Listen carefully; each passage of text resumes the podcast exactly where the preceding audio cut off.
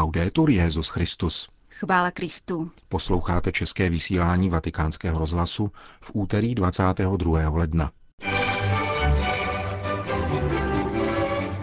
Benedikt XVI. přijal stranickou a vládní delegaci Větnamské socialistické republiky.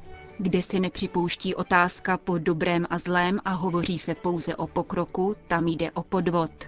Říká v rozhovoru pro vatikánský rozhlas německý filozof Robert Špéman. Od mikrofonu zdraví a hezký poslech přejí Jana Gruberová a Milan Glázer. Zprávy vatikánského rozhlasu. Vatikán. Benedikt XVI. dnes přijal na soukromé audienci generálního tajemníka větnamské komunistické strany s doprovodem. Soudruh Nguyen Phu Trong se setkal také s kardinálem státním sekretářem Tarčíziem Bertonem. 68-letý větnamský politik vede komunistickou stranu od ledna roku 2011. V současné době na návštěvě Evropy a včera se setkal s italským prezidentem. Dnešní audience je výjimečná hned ze dvou důvodů. V úterý se běžně oficiální návštěvy u svatého stolce nekonají. Benedikt XVI. navíc zřídka kdy přijímá jiné politiky než vládní nebo státní činitele. Setkání s hlavou větnamských komunistů tedy dokazuje pokrok v diplomatických vztazích svatého stolce s touto azijskou zemí, který nastal v posledních dvou letech. V tiskovém prohlášení svatého stolce vydaném po audienci se zdůrazňuje, že je to vůbec poprvé, kdy generální tajemník komunistické strany Větnamu navštívil papeže a další představitele státního sekretariátu. V srdečných rozhovorech, čteme dále v tiskovém sdělení, se jednalo o tématech, která zajímají Větnam a svatý stolec a bylo vyjádřeno přání co nejdříve vyřešit některé zbývající problémy a posílit tak již existující plodnou spolupráci. Konec zpráv.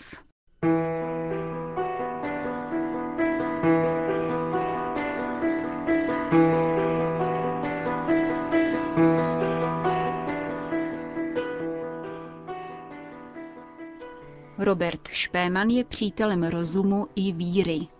To, že víra a rozum nestojí v rozporu, je jednou z jeho základních filozofických myšlenek. Provázanost víry a rozumu je rovněž častým tématem současného pontifikátu. Benedikt XVI. vyhlásil rok víry, který se pro německého filozofa stává také rokem rozumu. Da, wo Gott geleugnet wird, bricht am Ende auch die Vernunft zusammen. Tam, kde se popírá Bůh, se nakonec hroutí i rozum.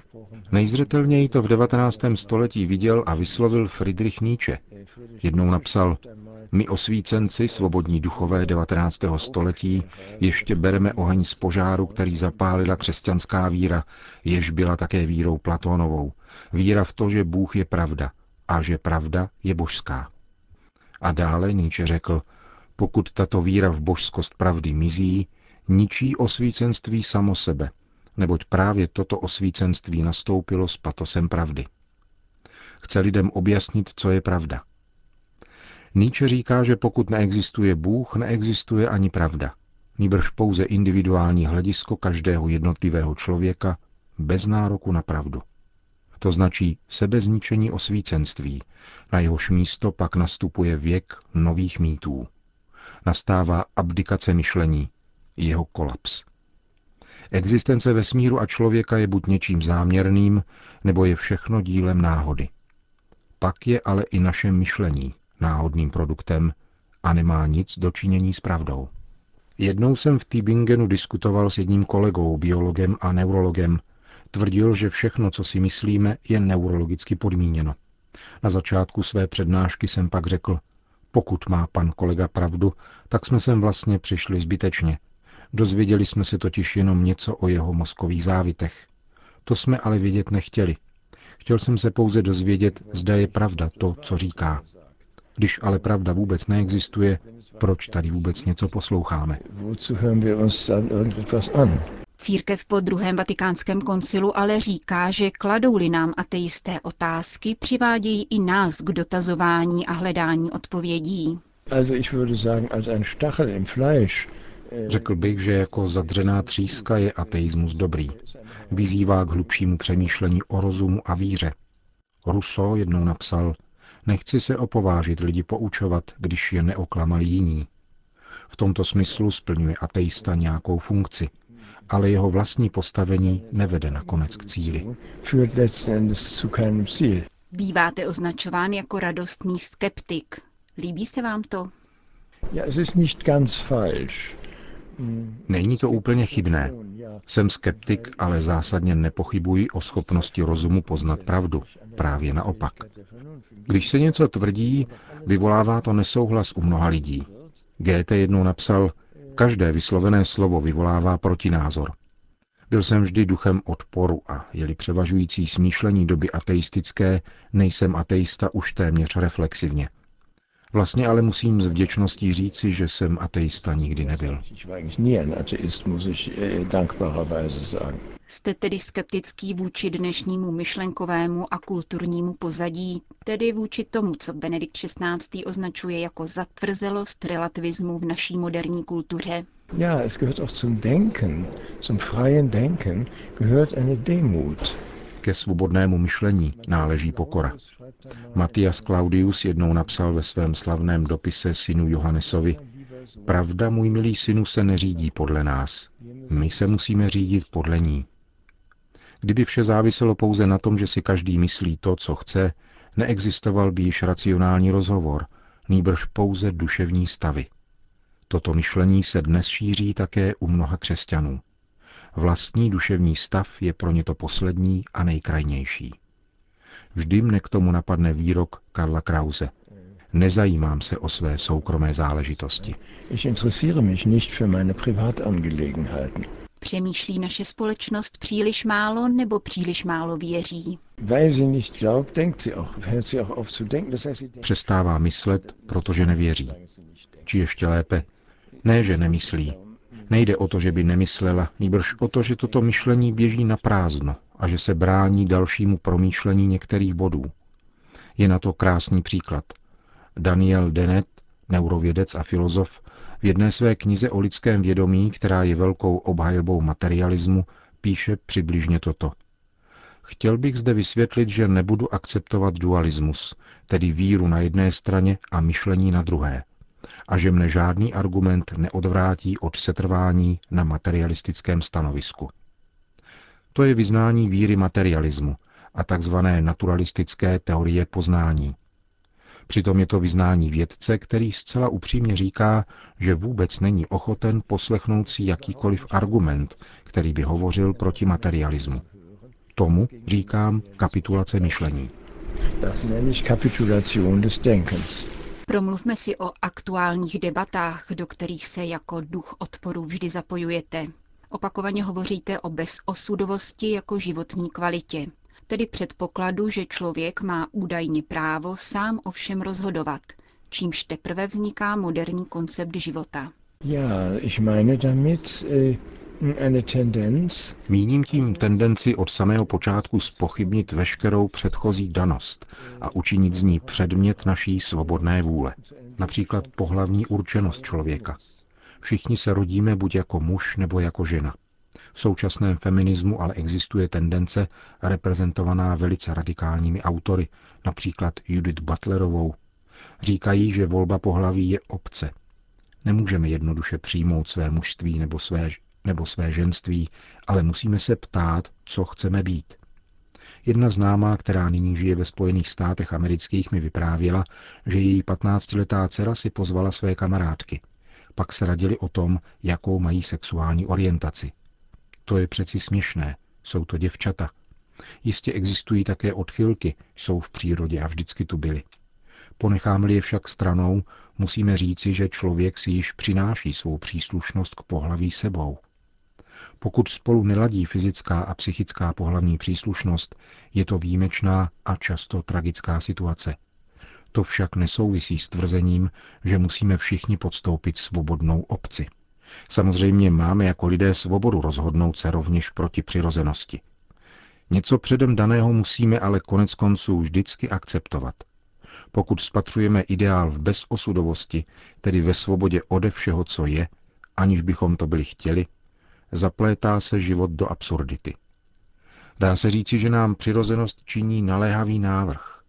Volba pak spočívá vždy v tom, zda tento návrh přirozenosti chceme přijmout či nikoliv.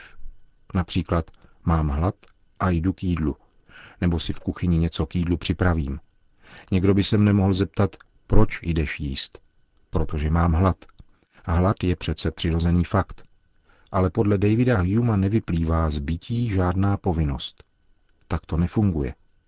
Existují případy, kdy nemohou přijmout návrh přirozenosti. Například je půst, nebo jsem na dietě, nebo mám něco moc důležitého na práci.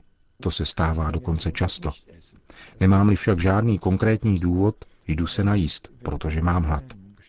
To znamená, že akceptujeme přirozenou danost. Dann weil ich Hunger habe. Das heißt, wir akzeptieren die Vorgaben der Natur. O bezosudovosti jako kvalitě života hovoříte jako o motu.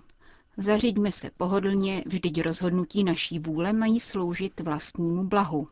Nur ist es so, wenn ein Mensch glücklich Ano, je to prostě tak, že pokud chce člověk žít šťastně, a dobrý život je vždy také šťastný, musí nalézt soulad s tím, co nemůže změnit. Člověk může změnit mnohé, a proto opačným programem bez osudovosti není nechme to být tak, jak to je.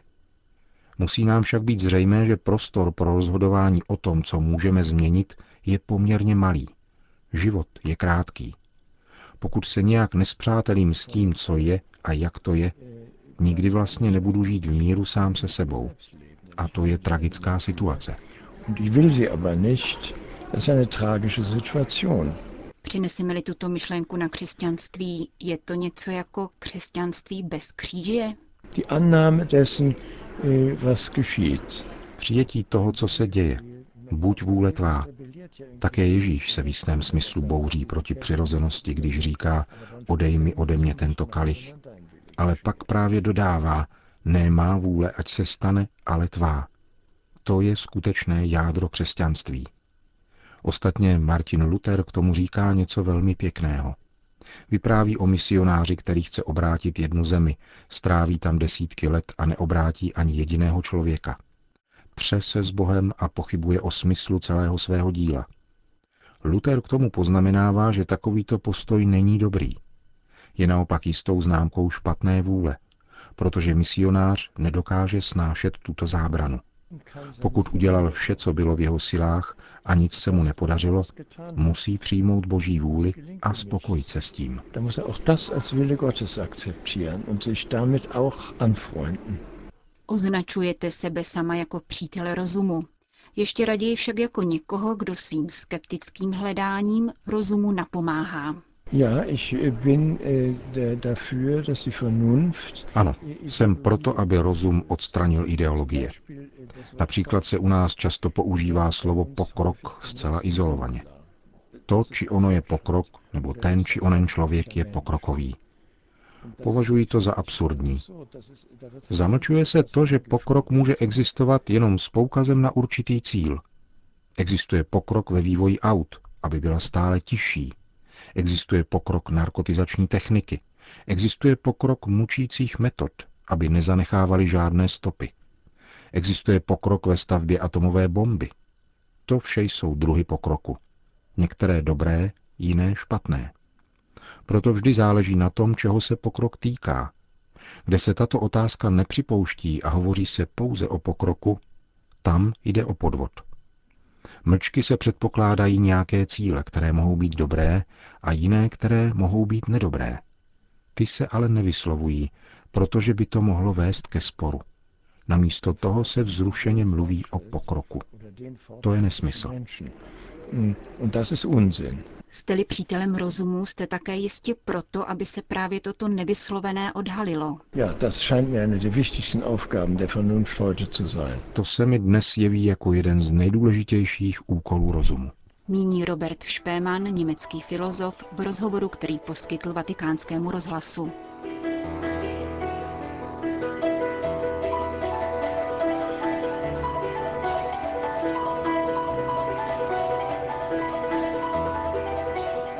Končíme české vysílání vatikánského rozhlasu. Chvála Kristu. Laudetur Jezus Christus.